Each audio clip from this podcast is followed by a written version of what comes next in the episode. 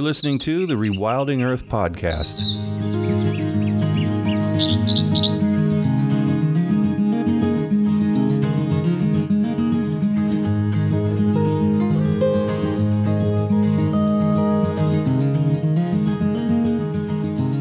The Rewilding Earth podcast is supported by businesses such as Patagonia, Kahtoola, and Biohabitats, as well as the Weeden Foundation and listeners like you. If you love the work that the Rewilding Institute is doing, please consider donating at rewilding.org. And be sure to sign up for our weekly newsletter while you're there. In late February, a letter was delivered to President Biden requesting an executive order protecting beaver on federally managed public lands. According to co author Adam Bronstein, in order to fully realize the wide array of social, ecological, and economic benefits that beavers provide to human and wild communities, the federal government must take bold and decisive action. This executive order would provide clear direction and is needed because state wildlife agencies are too narrowly focused on the interests of hunters and trappers, leading to their continued failure to protect this critical keystone species. Anxieties are high and cut across state boundaries, and addressing them requires a national strategy rather than a piecemeal approach.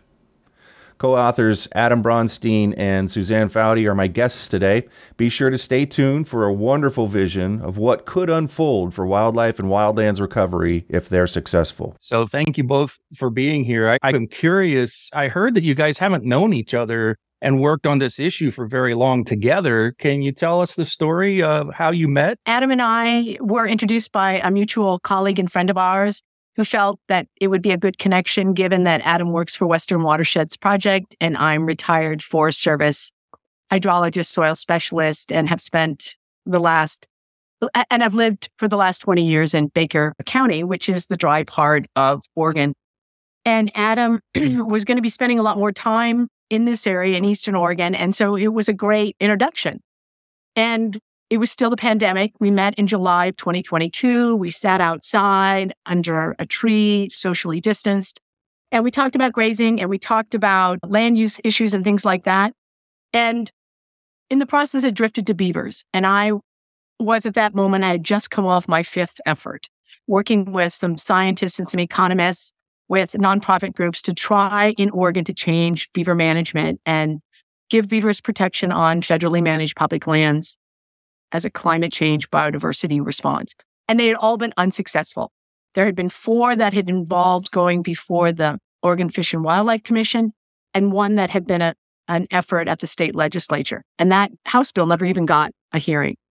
So I was pretty frustrated. I was laying it out for Adam and he was very patient in listening to me process my most current level of frustration. And at the end, he said, What do you think the next step is? And I responded, we need an executive order. We'll never get it to the states. They're too wedded to their user groups. And the scale of the issue is bigger than the state. And so we need a big, broad idea. And at that point, we talked a little bit more about it and then we moved on and then we went our separate ways. And a week or two later, I get a call from Adam and he says, I think we should do it. And I was very caught off guard. I didn't really think it would go anywhere. And yet at that moment, it went from being just an idea that I had come to realize to a real possibility. And I'm going to turn it then over to Adam. Thanks for that intro, Suzanne. And it certainly was a pleasure meeting you last summer, getting to hear your concerns. And I could really tell by the way you were talking how passionate you are about beaver and how frustrated you were with just slamming your head against the wall and all the others in the state who have tried to get reforms through. And uh, just the the level of frustration really got to me. I guess, uh, Jack, we were talking a bit about how things, how this isn't the 70s and the 80s anymore, and we have to be creative and think of new ways to get the work done. And a lot of these collaborative processes today, processes uh, just aren't effective and they end up getting captured by, in this case, the hunting and, and trapping interests and the state Fish and Game Commission here in Oregon. And quite frankly, I'm pretty fed up with it. And we need to be speaking loudly and boldly and with conviction and resolve. And uh, this just felt like a really good issue to, to dive deep on and to, to start to tackle. And Suzanne just felt like the right partner to see this through. So here we are today, having delivered the letter, and we've got a nice coalition that's forming, and we're gonna we're gonna keep pressing forward. Before we get to the details of the letter, I want to back up a little bit and talk about let's frame this. What levels of persecution are beaver under on public lands? How are they not being protected? Beaver are susceptible to hunting and trapping in most states across the country. And for this particular executive order, we're just focusing on federal public lands for protections. We also have a request for money to allocate to help private landowners to coexist with beaver. But right in most states, there are trapping and hunting seasons for beaver. Most do not have quotas. Uh, the seasons are very long, and I'll pass it over to Suzanne. She can maybe talk about like when the trapping seasons are and how that's a problem for for family structure and dynamics. Yes, my time working on the issue in Oregon has really allowed me to become pretty informed. So trapping can take place anywhere between four months to year long, but the goal is to have it part of it overlap in the winter because that's when the pelts are best. This is also the breeding and the pregnancy season. And so because trapping is non indiscriminate, so unlike hunting in which you have a target species and you have a very, if it's a doe season, you don't go after a buck.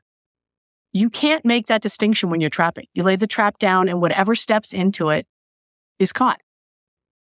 So when you lay down traps during the winter, which is ideally the most protected time for beavers because they're in their lodges, they're oftentimes under the ice, they've stored their food, and they may occasionally come up, but it's largely a protected time when it comes to wild predation. And now you have traps being set out and so you end up capturing and killing these beavers, and you might take the pregnant mom. You might take the adult male, the dad. You might take the two year old kid that is just about ready in the next season to disperse and begin to move and find new habitat and start their own family. And as a result, you are constantly setting back this ability of beaver populations to expand in numbers and to expand their distributions. In Oregon, right now, the state agency only manages on public land. It used to manage private and public, but now it only manages on public lands. And the numbers that are coming off public lands are around a thousand beavers in Oregon.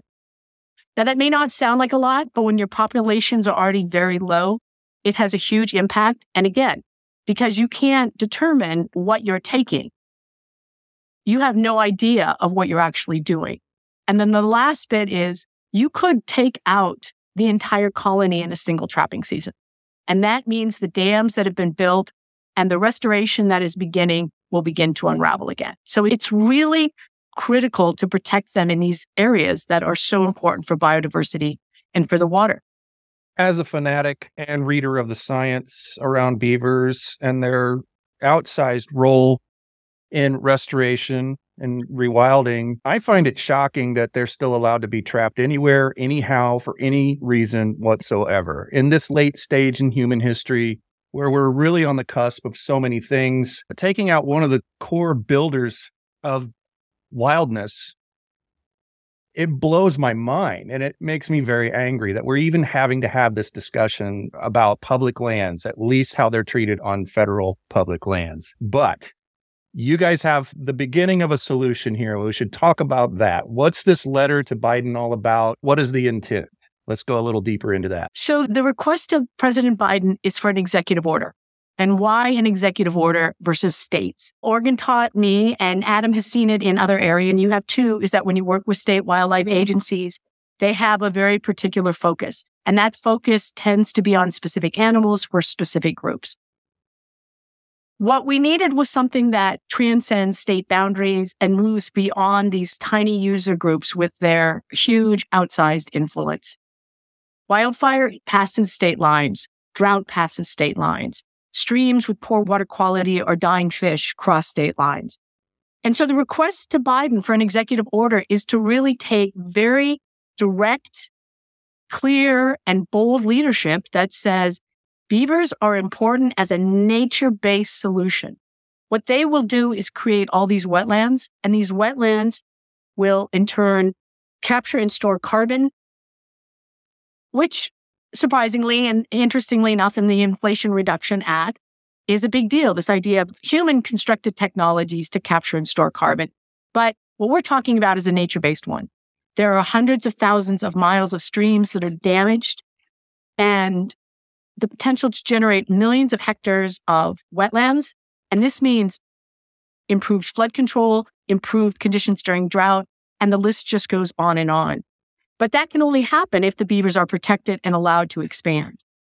So what we're trying to do is elevate their, the importance of beaver to a national level and say, this ties into so much what the Biden administration is doing. And it is so essential. Water is so essential for life on this planet. And everywhere in the United States is finding themselves challenged, either too much water or not enough water.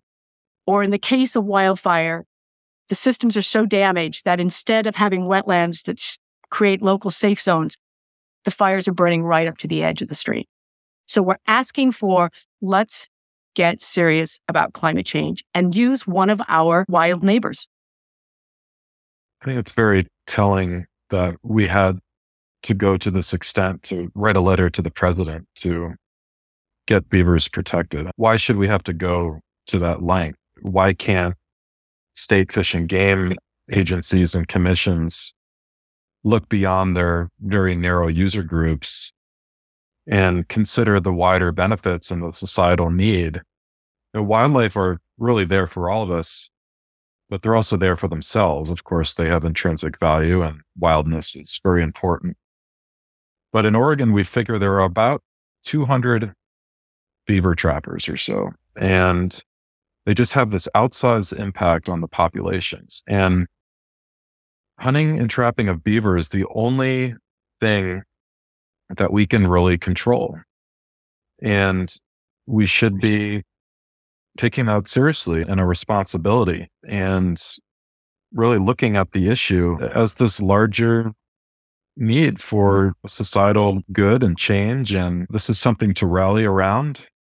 And beavers, much like wolves, are keystone species. They provide so many benefits that we lay out in our letter. And we really need to be thinking differently about wildlife management. And this is just the perfect test case, really, to, to try to get the message out and really plead with our government officials that it's time to change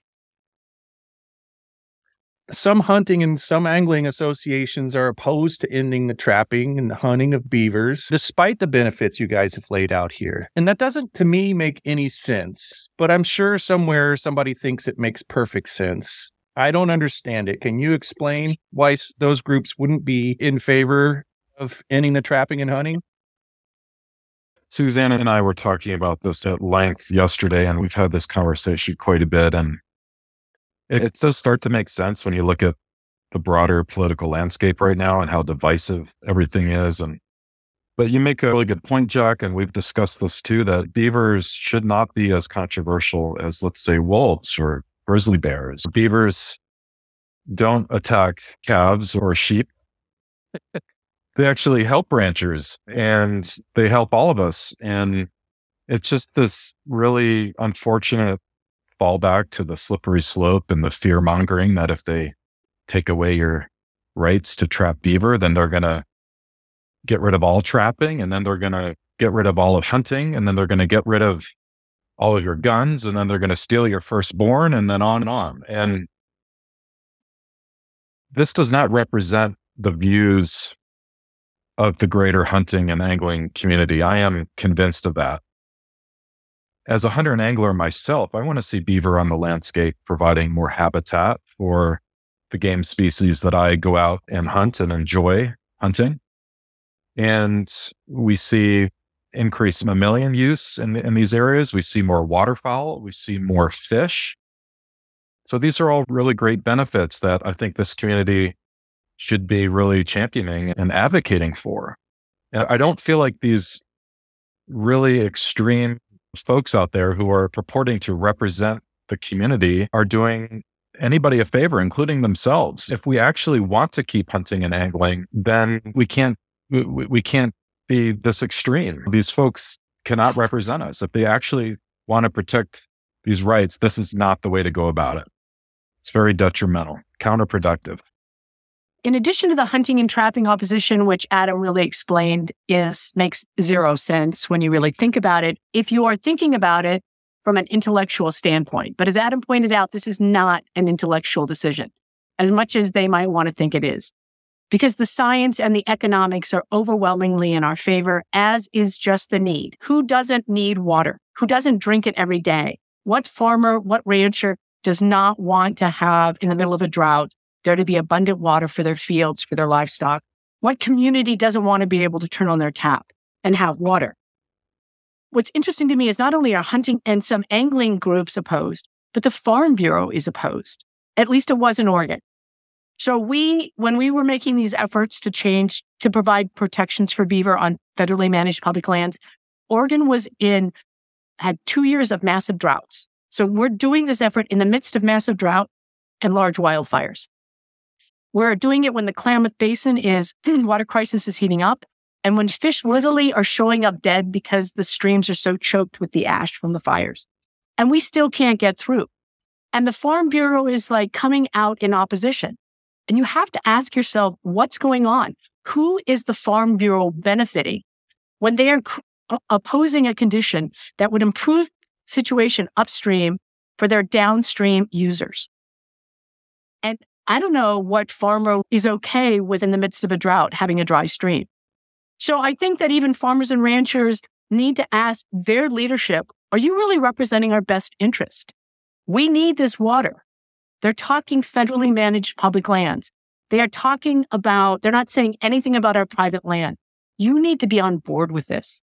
And so I think that is really important. And then I guess as a non hunter and angler, I don't get why you're not on board. I don't know why it's okay to have dead fish and sick fish and wildlife that is just looking malnourished. So it's a mystery there's been a right wing capture of many of these groups that represent hunters and anglers, specifically hunters out there. And it's just used as a political ploy to just get people riled up. And uh, again, it's very counterproductive. And I don't think it represents the vast majority of hunters and anglers out there. So I think people just need to be aware of this capture and look for other outlets if they exist and start talking about these benefits with all of your friends and your colleagues and your buddies who, who want to see the kind of change out there that we're talking about. You're listening to the Rewilding Earth podcast. From humble beginnings to global conservation phenomenon, the rewilding movement continues to grow and thrive amid the greatest ecological challenges our planet has faced in 65 million years. Here's how you can join us and help return balance to nature. First, go to rewilding.org and subscribe to the weekly digest to keep up on the latest rewilding news, interviews, and art. Second, consider donating to support the Rewilding Institute's mission to rewild North America and beyond. And for extra credit, please like, subscribe, and share this podcast to help spread the word. Thanks so much for your support. I totally agree on the capture thing. At the end of the day, they're holding the gavels in all of these wildlife boards and commissions, and they're keeping certain people out that are a threat to them, like scientists and people who actually know what's going on other than just game species. And and a lot of people that I know don't not necessarily relish the idea of politics, but a way was cleared for those extremists that you talk about, Adam, to get into power, to get into positions of power. In a lot of cases, there were no struggles at all. There were no fights. They just walked right in comparatively. And they're also making it once they get in power to make it very difficult for a petition campaign or a protest or anything like that used to work really well, at least a lot better than it does now, to work now. So those old tools that we used to use are they're finding it easier and easier to ignore them. So I love the spirit of writing directly to the president and demanding an EO, an executive order, because that's new, fresh, and empirically, we've tested everything else. And it's worked as well as it has to get us to where we are today, which we're all dissatisfied with. So let's try new stuff, right? Yeah, let's try new stuff. Let's start thinking outside the box. And there's actually, there have been two periods of time where beaver hunting and trapping was closed in Oregon And one of those times extended just onto public lands. And Suzanne could talk more about the history there. But we really do need to be looking outside of the box. This letter is being widely distributed and people are talking about it. We have, we've, we've had feedback from rural county commissioners that they're actually starting to circulate this letter and to discuss all of the benefits that beaver bring that so many people know about. And many ranchers are also welcoming beavers back onto their private lands. So I think there's more support out there than the detractors would want us to all believe. And I'm going to just provide that little bit of history that Adam suggested when it came to Oregon, because I think it's particularly interesting. I live in Eastern Oregon where it's dry.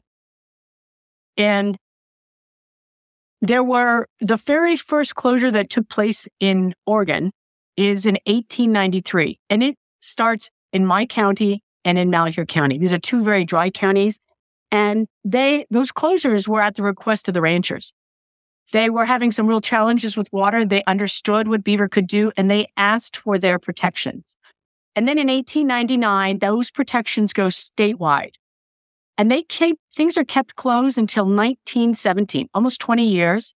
Two counties are opened. And then in 1923, all of the private lands are opened. What's important here is that the public lands stay closed. There, the private, it's opened again on private lands because now the beaver are moving into the ditches and they're cutting apple trees and things like that.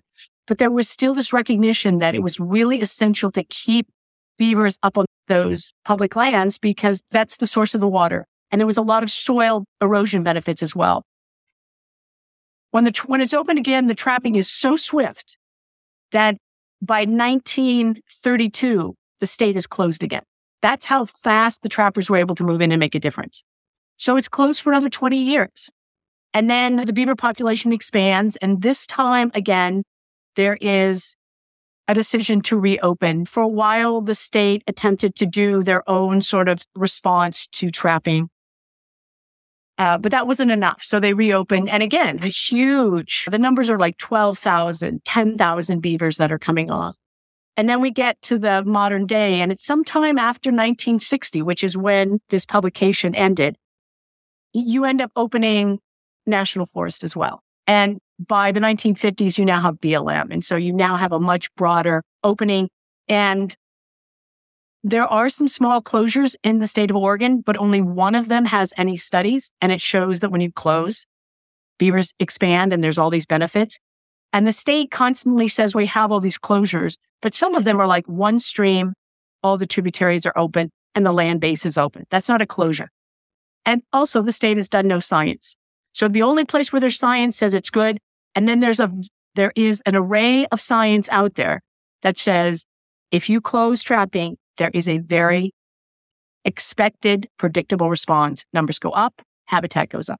Listeners in the East hear us talk an awful lot as if all we are concerned with is the West. And because most of the public lands are the vast majority are in the West. But we're not just talking about a Western issue.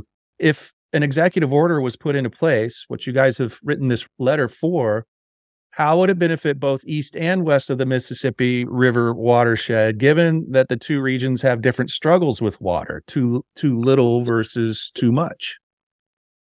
The benefits, the visual, tangible benefits will immediately be seen in the West because that's where the bulk, as you pointed out, of the public lands are. So it's our streams in the West that are going to start to see recovery. The amount of public lands in the east of the Mississippi is just less. But beaver will also be able to provide benefits there. The real value, one of the real values has to comes from the place that as these expansions take place in the West on public lands, where there are sometimes some conflicts, say between infrastructure and beavers. One of the things we talk about in the letter is that the federal government will, will provide funding to help deal with, to put into place coexistence strategies.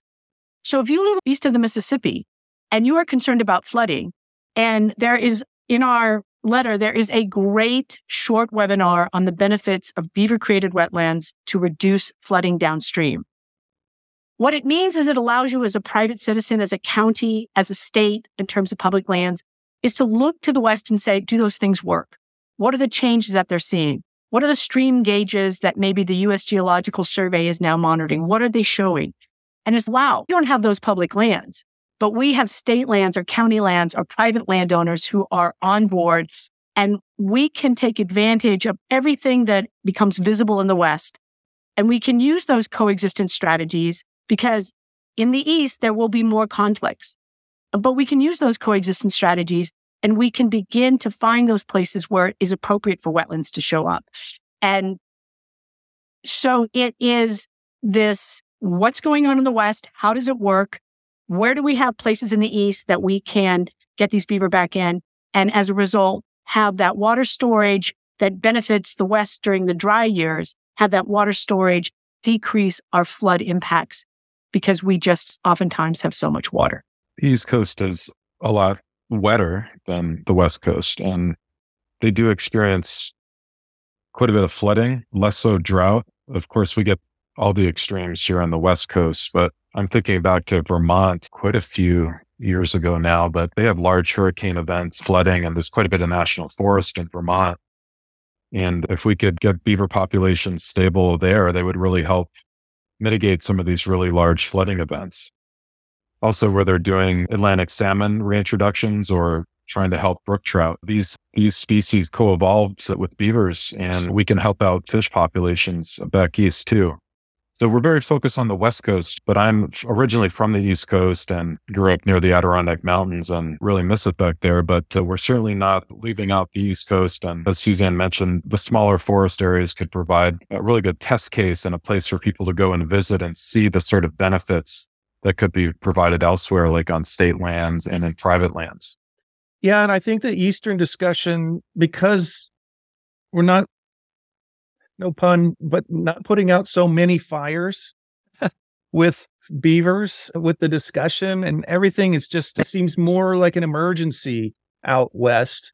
It leaves room maybe for the discussion of just the moral and ethical self-willed discussion. They deserve to be there and we don't deserve to take a species out because it messes up some old way of thinking about how we use the land. When we talk about emergencies, I think that if you were to visit with people on the east of the Mississippi who are dealing with repeated flooding, they would probably disagree with you on that. Everybody's experiencing the emergency. They're experiencing it in very different ways. And one of the values of this is that this massive amount of carbon sequestration that's going to take place will help everybody. And then this opportunity for the local forest that Adam talked about on the east, in the east of the Mississippi, to give those folks to say, yeah, there's some other possibilities here. We're going to have to take a slightly different strategy when it comes to beaver because we don't have the big public lands, but we know it works. We can make it work too. So the emergency is everywhere we are experiencing the emergency differently depending on our region. Good point. Yeah, I was going to say, we think of the East Coast, it's been colonized for so long and we've lost so much of our wildlands. Fortunately, we do have some wilderness areas back east, but they're very small. And beaver really represents one of the best opportunities to rewild the East. We think about all the national forest lands that we do have back there that are outside of designated wilderness. And all the benefits that we can bring to those ecosystems. It's just a great way to, to really bring the wilderness back home to the East Coast. I can't really think of a better way than beavers. Let's bring it home now and get both of your perspectives on what you lay awake or wake up in the morning dreaming about. What does the landscape anywhere in the country, or you can go big and do the country as a whole, what's it look like when we get what we should for beavers, protections, and respect for what beavers are and what they do. Here's the image that I imagine because I live in a dry landscape that gets wildfire. A wildfire has just raged through public lands. The ground is crisp and it's dry and it's ash filled.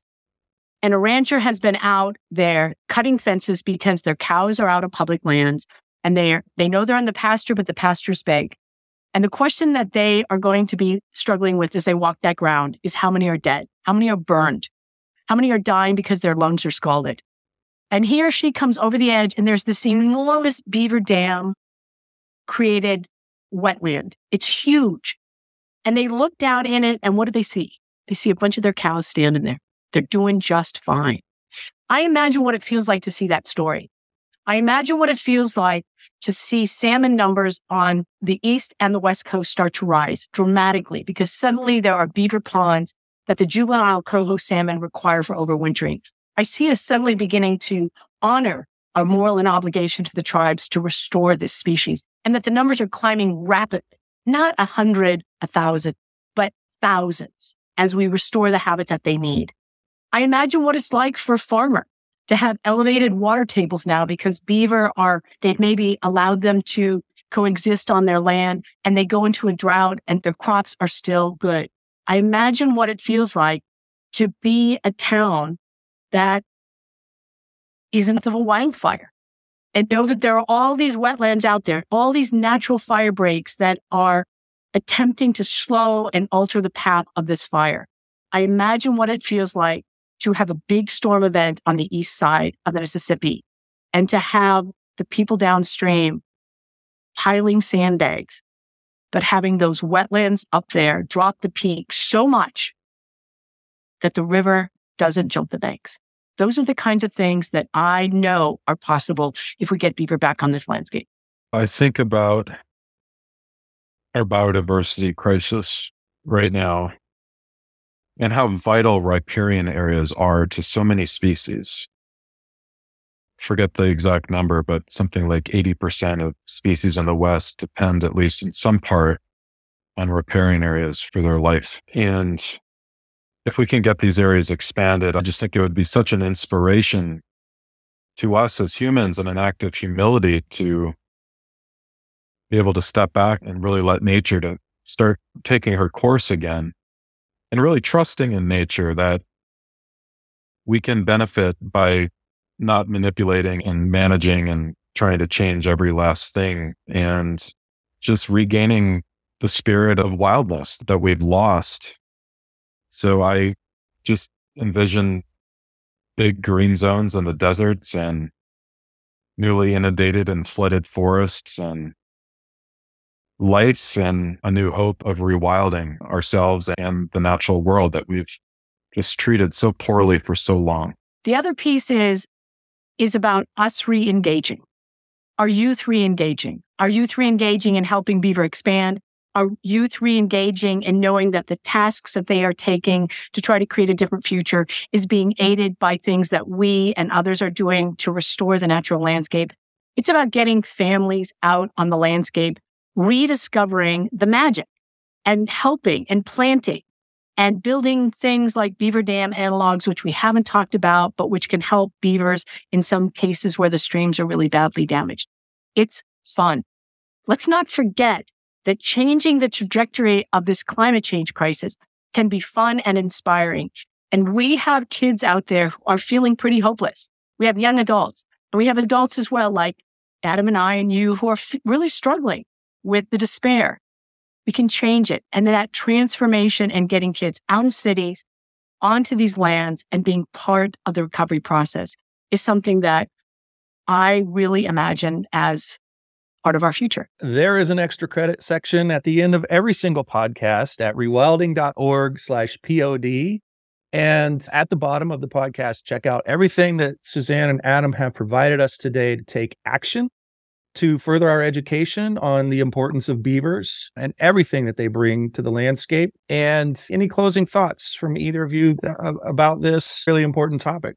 Yeah, it just seems so monumental and so impossible to to have made such a large request but at the same time it just feels right like this is what we need to be doing right now we have to start asking for really big things and it just gives me hope working with Suzanne and clawing out of our despair and doing something that just feels good and that so many people are excited about and Jack I really appreciate your program and for having us on Okay, so here is my closing thoughts. And in part, they're going to be directed to people who are like me. They're retirees or they're scientists.